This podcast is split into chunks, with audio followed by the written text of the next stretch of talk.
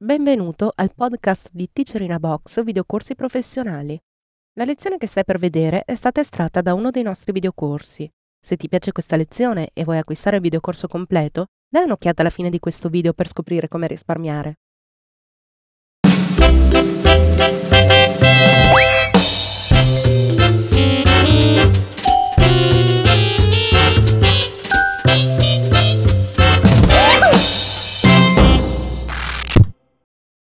Episodio numero 31 sulla conversione di colore, cambiare i numeri per non cambiare il colore. Corrisponde alla lezione 510 tratta dal seminario Concetti di base della gestione del colore. Teacher Claudio Marconato.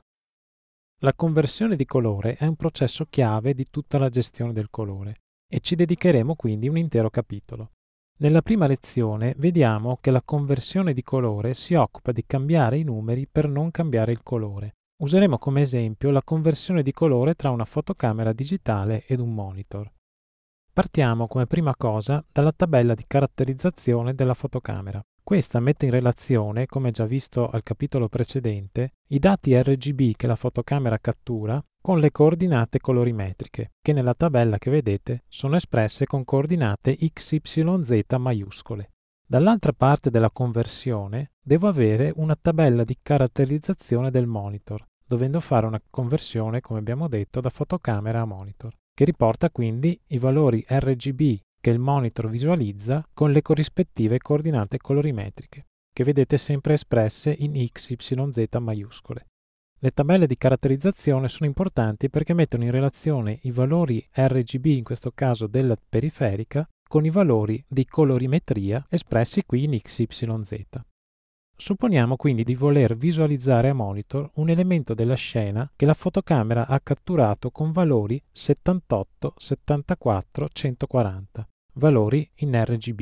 La prima cosa da fare è mettere in relazione questi valori RGB con le coordinate colorimetriche della tabella di caratterizzazione della fotocamera. In questo caso troviamo XYZ in 014, 012 e 041. Poi dobbiamo cercare queste coordinate colorimetriche nella tabella di caratterizzazione del monitor, se vogliamo conoscere i valori RGB per visualizzare correttamente quel colore con quel determinato monitor.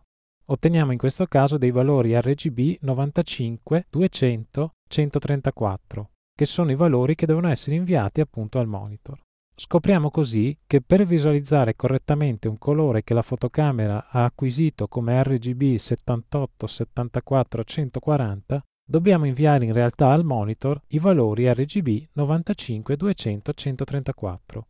Naturalmente questo è soltanto un esempio, che non ha valore assoluto.